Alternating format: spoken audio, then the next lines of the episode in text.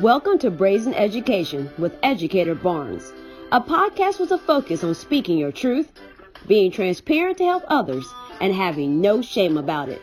Because we can't move forward until the truth is known.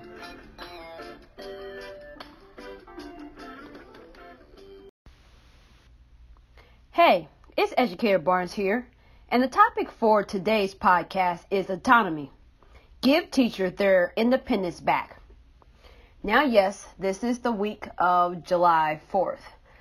Me personally, I don't celebrate Independence Day. That is what June 19th is for black people. That's our black Independence Day. And if you're listening to this podcast right now and you have no clue what Juneteenth is, you need to go and research that and get informed because not only is that an important date for black people, that's an important date for all people to know.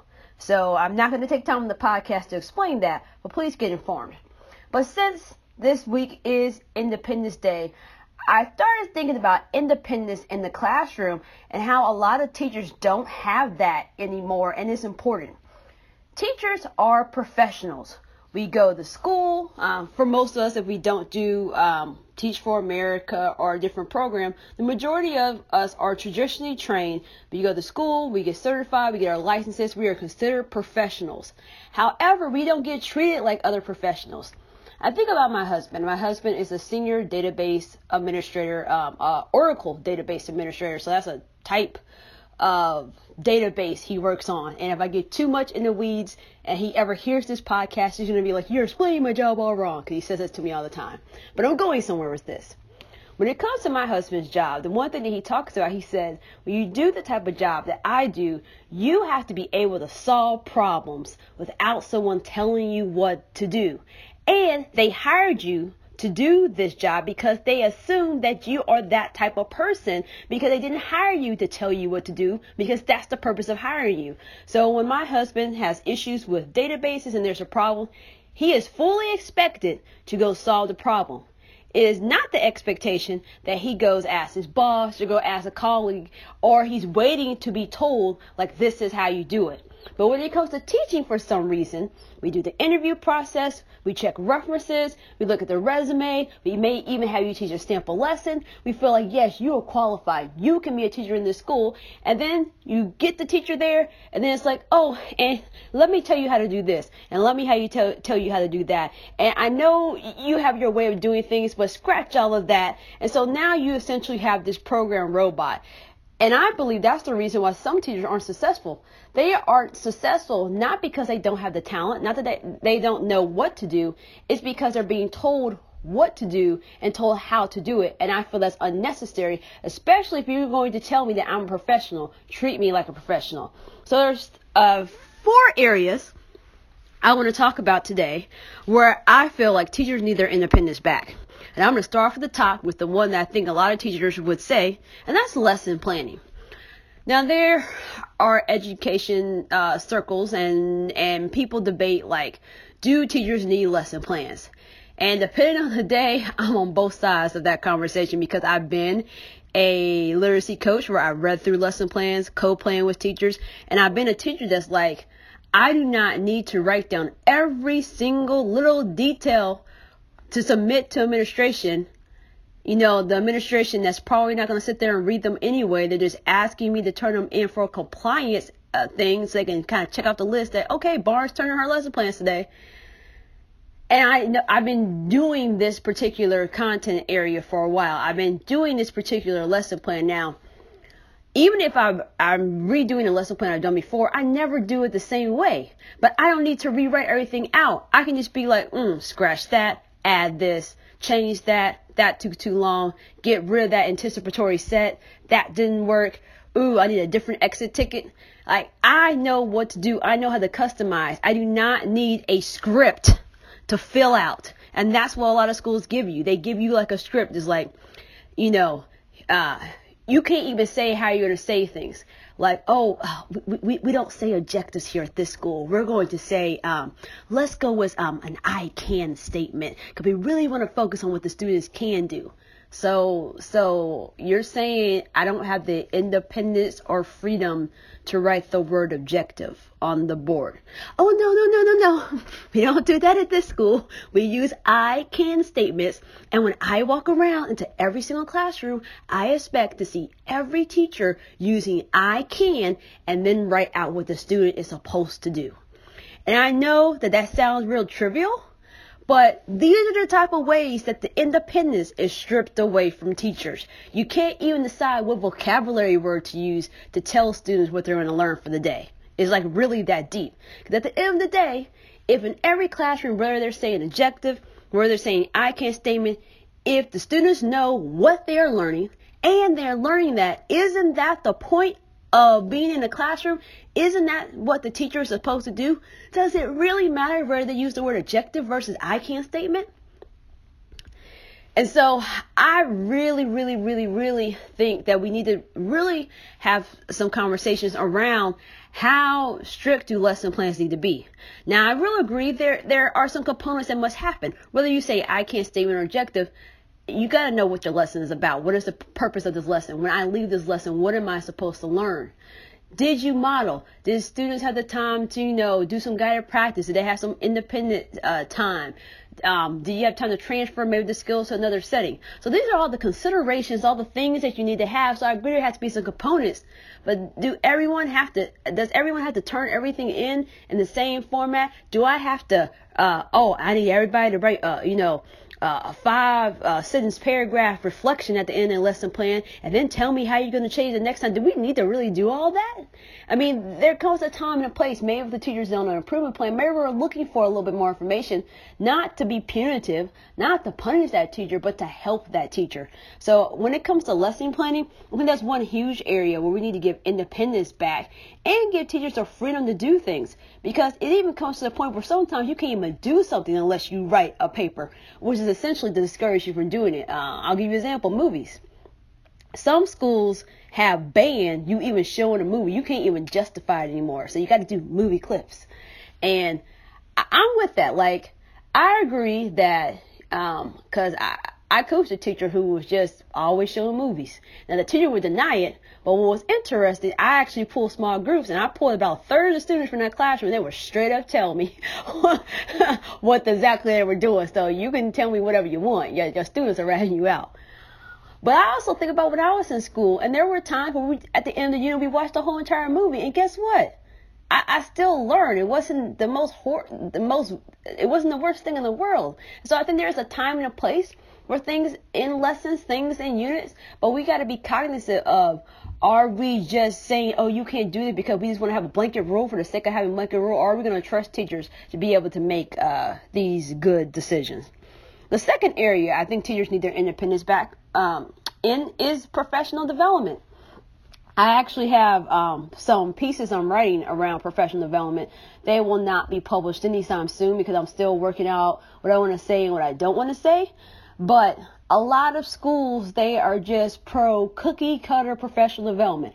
Everyone must have the same professional development, regardless of whether they're proficient or not. And that's simply just a waste of time.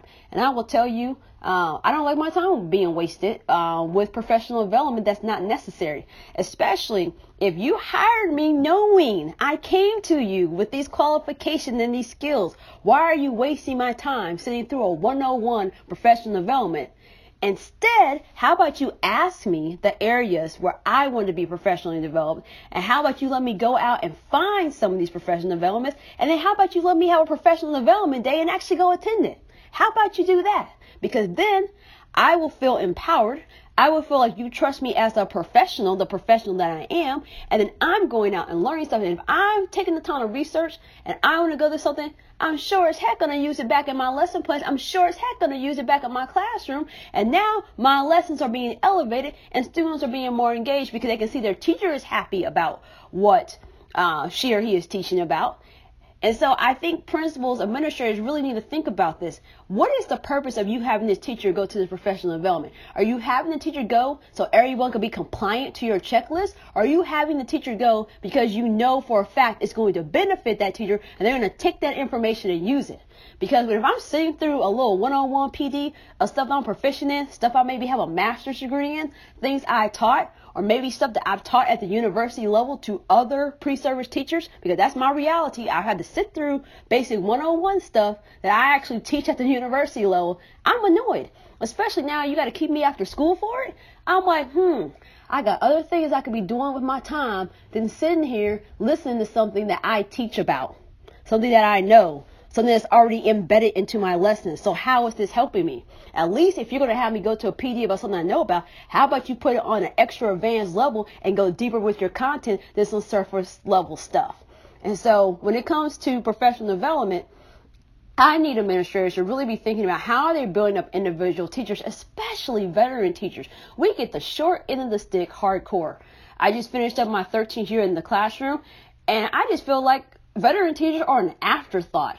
All administrators are focused on is like, I need to get all the new people up to par, and all the veteran teachers, they just, I just need to just be safe rather than sorry and make sure they have all this stuff too.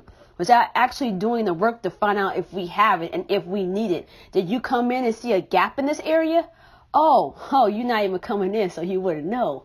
Oh, so so now you just sending me this stuff just to, just to say when your boss come in, oh yeah, all my teachers have been trained in this. Instead of saying, oh, you know, these teachers are doing this, these teachers are doing that, and these teachers are going to this pro- professional development. Because we have professional development days, most school districts give you days where you can apply professional development and go, but a lot of administrators are stingy with going. And I even know teachers that have even offered to pay for the PD because they want it so bad. And administrators like, no. I'm like, man, a teacher going to take the money out of his or her own pocket to pay for professional development. All they need to do is sign on the form and you still won't let the teacher go. And so those are the little situations that makes teachers feel like, man, it doesn't even matter. I mean, I think about my husband and his job. He does, uh, he goes off to different professional developments and he gets to look for different things. It's not a situation where it's like, well, we only have a certain checklist. And granted, every profession, there's a budget. Um, there's a limit on how many days you can be out. But other professions give more autonomy. The third area I would say is classroom management and, uh, so let me start at the, the big level, the school level. I do agree, school wide, you have to have some uniform policies and procedures because if you don't, kids will pick up real quick on who is enforcing those uniform school policies and procedures and who are not. And you don't want a situation where kids are playing that kind of pity mom against dad. Well, uh, uh, Miss So and so doesn't uh, make me uh, do that. I don't know why you're trying to make me do that because especially in middle school, Kids will rat you out in a minute.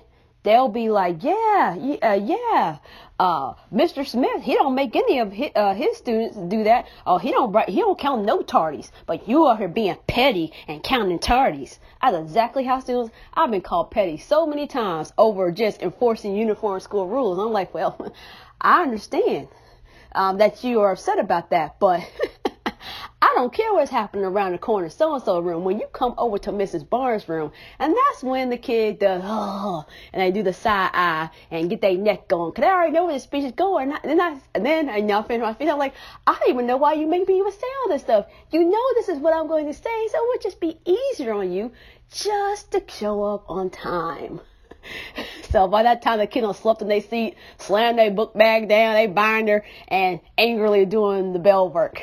but I do, but to help teachers like me who go, are uh, who are essentially rule followers, who are going to enforce the the big picture school rules, you need everybody on board. But when you get inside that classroom, each classroom needs to have their own culture, their own uh, classroom management system developed by that teacher because what works for one teacher and his or her classroom may not work for the teacher next door. And that's why, side note, if you're a coach, one of the things I, I learned when I started coaching teachers was that you can't just tell a teacher to do what you did in the classroom, what worked for you. Because maybe I do lesson plans where I sing and I dance during my song, uh, dance during this lesson. Now, straight up, I don't do any of that. Okay, well, I don't dance, but occasionally there may be some singing. But uh, we only we only talk about that.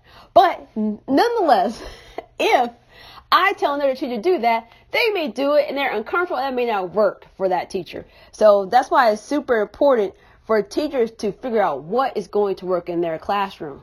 So I'll give you an example. When I was coaching, uh, my one of my principals was like, "Well, I want to go to Classroom Dojo uh, school wide." Now, if you don't know this from things I've written before, I hate Classroom Dojo. I hate Classroom Dojo with a strong passion. But because you know I was asked to do this, I'm also compliant. So I said, "Sure, I'll do this." So I created a Classroom Dojo account I showed the teachers how to create. I did that so I could show the teachers how to create a class. I pretty much videotape myself doing it, so I could show the teacher how to create a classroom dojo account. Show them all the features on there. Show them how it meshed into our school-wide policy and procedures and the expectations that the administrator wanted to be used. Now, fast forward um, to my current job. In my current job, I am a librarian. I, I teach a lesson. I help kids check out books, and we do some stuff with technology. And I had some teachers like, oh, oh, Shante, I, I saw that you have a Classroom Dojo account. I'm like, oh, crap. I didn't delete that thing after I did that PD when I was a literacy coach. And so they're like, yeah, um, I, it would just be great if you connect to our classroom because I really need you to give points. And and this is what made some teachers upset. I said I, I don't I said I understand I have a classroom dojo account that was created for professional development I was required to lead. However, I do not like classroom dojo and I do not use classroom dojo and I will not be using that in the classroom.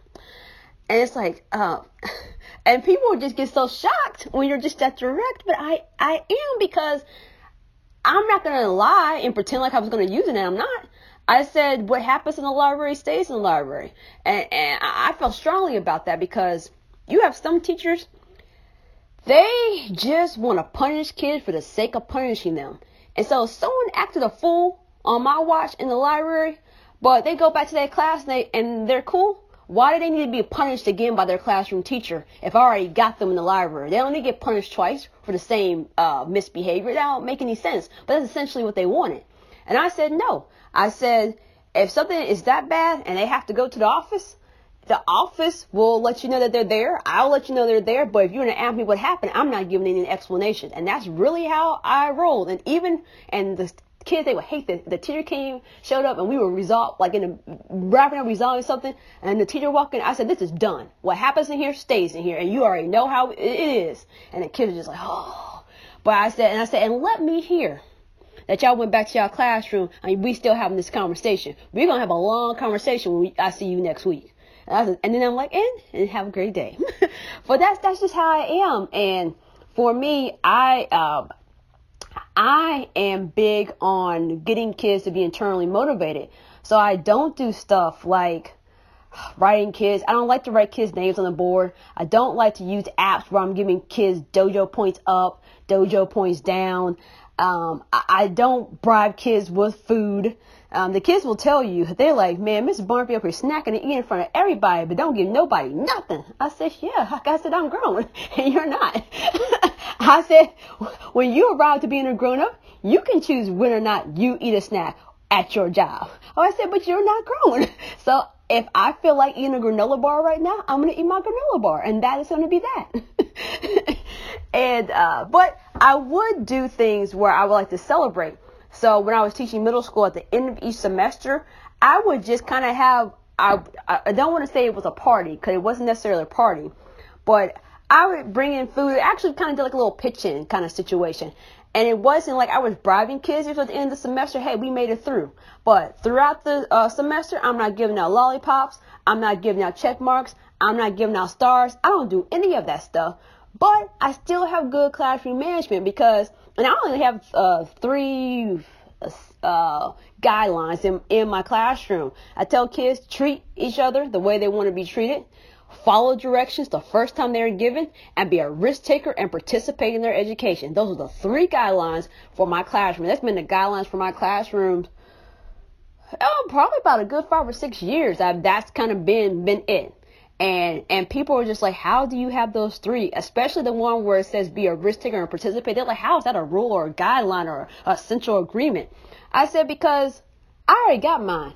I got my education. I'm here educating you. I'm your guide. I'm your facilitator.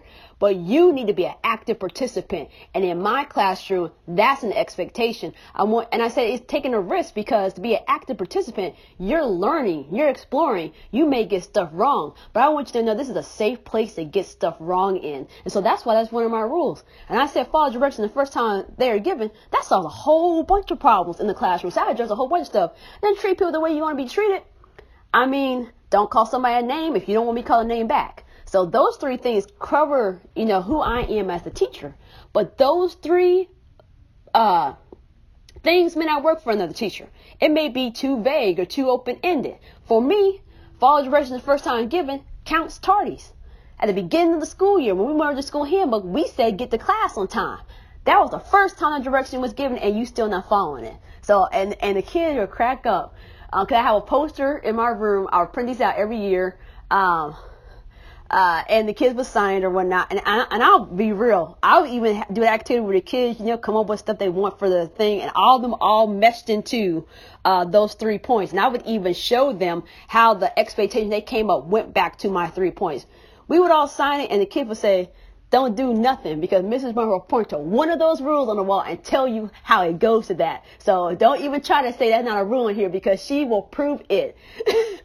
and they say, you know, she had English here. That's her job to teach us persuasion. So you know she know how to persuade. so uh, when it comes to classroom management, teachers really need independence back. They need to be able to figure out what works uh, for them, what ways works best for them to engage students, what gets them to get students to buy in to, you know, the rules, the regulations, the procedures, and the policies. I let kids move desks. I have different um, desk of configurations. I like kids to move into a group of four. We do trios, a group of three. We do pairs. Um, let's do a U because we're going to do a Socratic seminar or do a kind of group discussion. Let's do it in half. So one half of the room faces the other half of the room. That would drive some people nuts. They, they not moving the desk. I had teachers I would coach. They had like the little duct tape. You know those teachers that do not want their rows to be messy. And then, and we also did rows because when I would do Cornell notes, I needed all eyes up at the front because I'm not trying to repeat myself a whole bunch of times because the kids hated this. Uh, I'm a minimalist when it comes to PowerPoints. My slides normally have an image and a couple of words. You gotta listen to what the heck I'm saying. So you probably need to have your eyes on me because I'm, you're not gonna just gonna sit here and copy a slide and you're not gonna about to pull out your cell phone when I went to the high school um, level and was coaching and teaching high school English. You're not about to take up your cell phone and take a, um, picture of the notes. You're actually gonna have to listen and write some stuff down. Um, so the last um, the last area I believe is school decisions.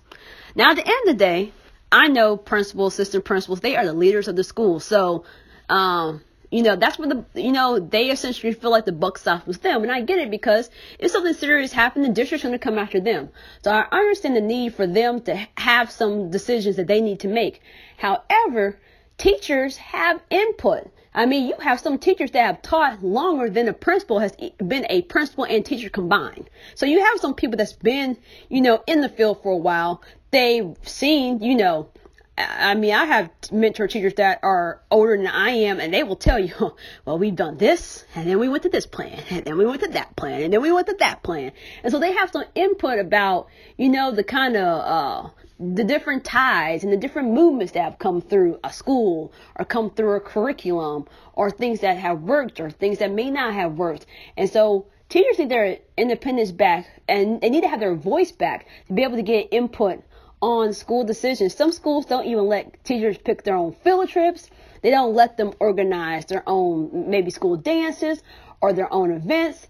I mean, everything that the teacher would want to do, the principal has outlined down to the most basic detail what the teacher has to do. So they have no freedom to give a voice or design or direct. And you know, in those schools, you know, you'll have those principals like, oh, I'm not a micromanager. Oh, I delegated.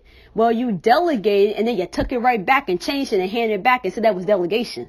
No, that's not delegation. No, that's not giving input. Or you have a so-called leadership team, but it's just like it's just almost like a horse and pony show. Yeah, you have all these different representatives from different departments, different uh, teams, different elective, different specials, um, different places in the building. You may even have some classified staff on there, but then it's like everybody gets input it seems like the majority of the staff is saying we should go in this direction, and then the leader's like, well, that's great. Thanks for your input, but we're gonna do it this way. So you kind of feel like, man, why, why am I even here? And I've been on several. I'm um, actually from the second year of my career. Uh, that's the first time I was on a leadership team. And I've been on several leadership teams. And I've been on some that's been great where I truly felt like I had some independence, I had some autonomy, I had a voice. I'm saying, hey, let's do this. Okay, Shante, you want to do that, Barnes? Take it and run with it.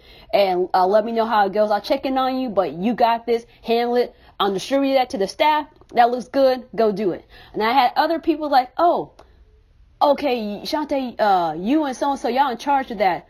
Oh, um, but um, two days, uh, give me a report how that goes oh, I don't like this and this and this, take that all out and redo this. And so at the end, whatever product or whatever plan you have, it has no essence of your thoughts, your ideas, and it is simply the principal's plan. It's like, well, if you just want to write it and design it yourself, you might as well do it. Why you know wasting my time, us mean before school and after school plan stuff, and at the end of the day, you didn't want us to do it this way anyway.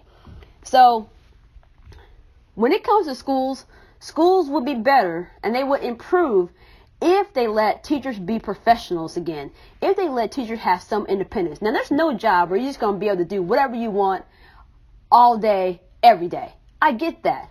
But the, the way that teaching is going, we're going down a path that I think is scary, where we're just thinking that teachers are just robots that we just assign things to and tell how to do everything. And if that's the case, then why, why do we even have schools of education in these colleges? If all you're going to do is give me a script and tell me how to write my lesson plan and you don't want my ideas, you don't want my input, then why did I go to college for four years? Why did I sit and take this licensing exam if you don't see me as a professional, if you don't see that I am capable of doing what you're hiring me and what you have paid me to get up and do every day? So my hope is that if you're a minister listening, uh, think about which ways you can give your teacher some independence, some autonomy back. And if you're a teacher listening, think about which ways you can advocate for yourself. I am a huge advocate for myself, and some principals like people that advocate for themselves, and some principals don't. But I tell any principal, if you are hiring Shante Barnes, you need to know that I do voice my opinion. I and I will tell you, um, any principal I've ever worked with will tell you I am never nasty. I, um, if it comes to a situation where the principal's like, no, I'm just like, it is what it is. I just move forward. Um, but I do, and I don't voice my opinion all the time because I'm also the person like, do I want to die on that hill today? Uh, no. Um, I've had situations where I've had to do things. I'm like, this is just completely, hmm. But am I going to voice my opinion about that today? Nah, because it's not that deep. But if it is something that, things that kind of get me riled up to make me say something, I will say, or when it comes around my lesson planning, uh, when it comes around how I do things in my space.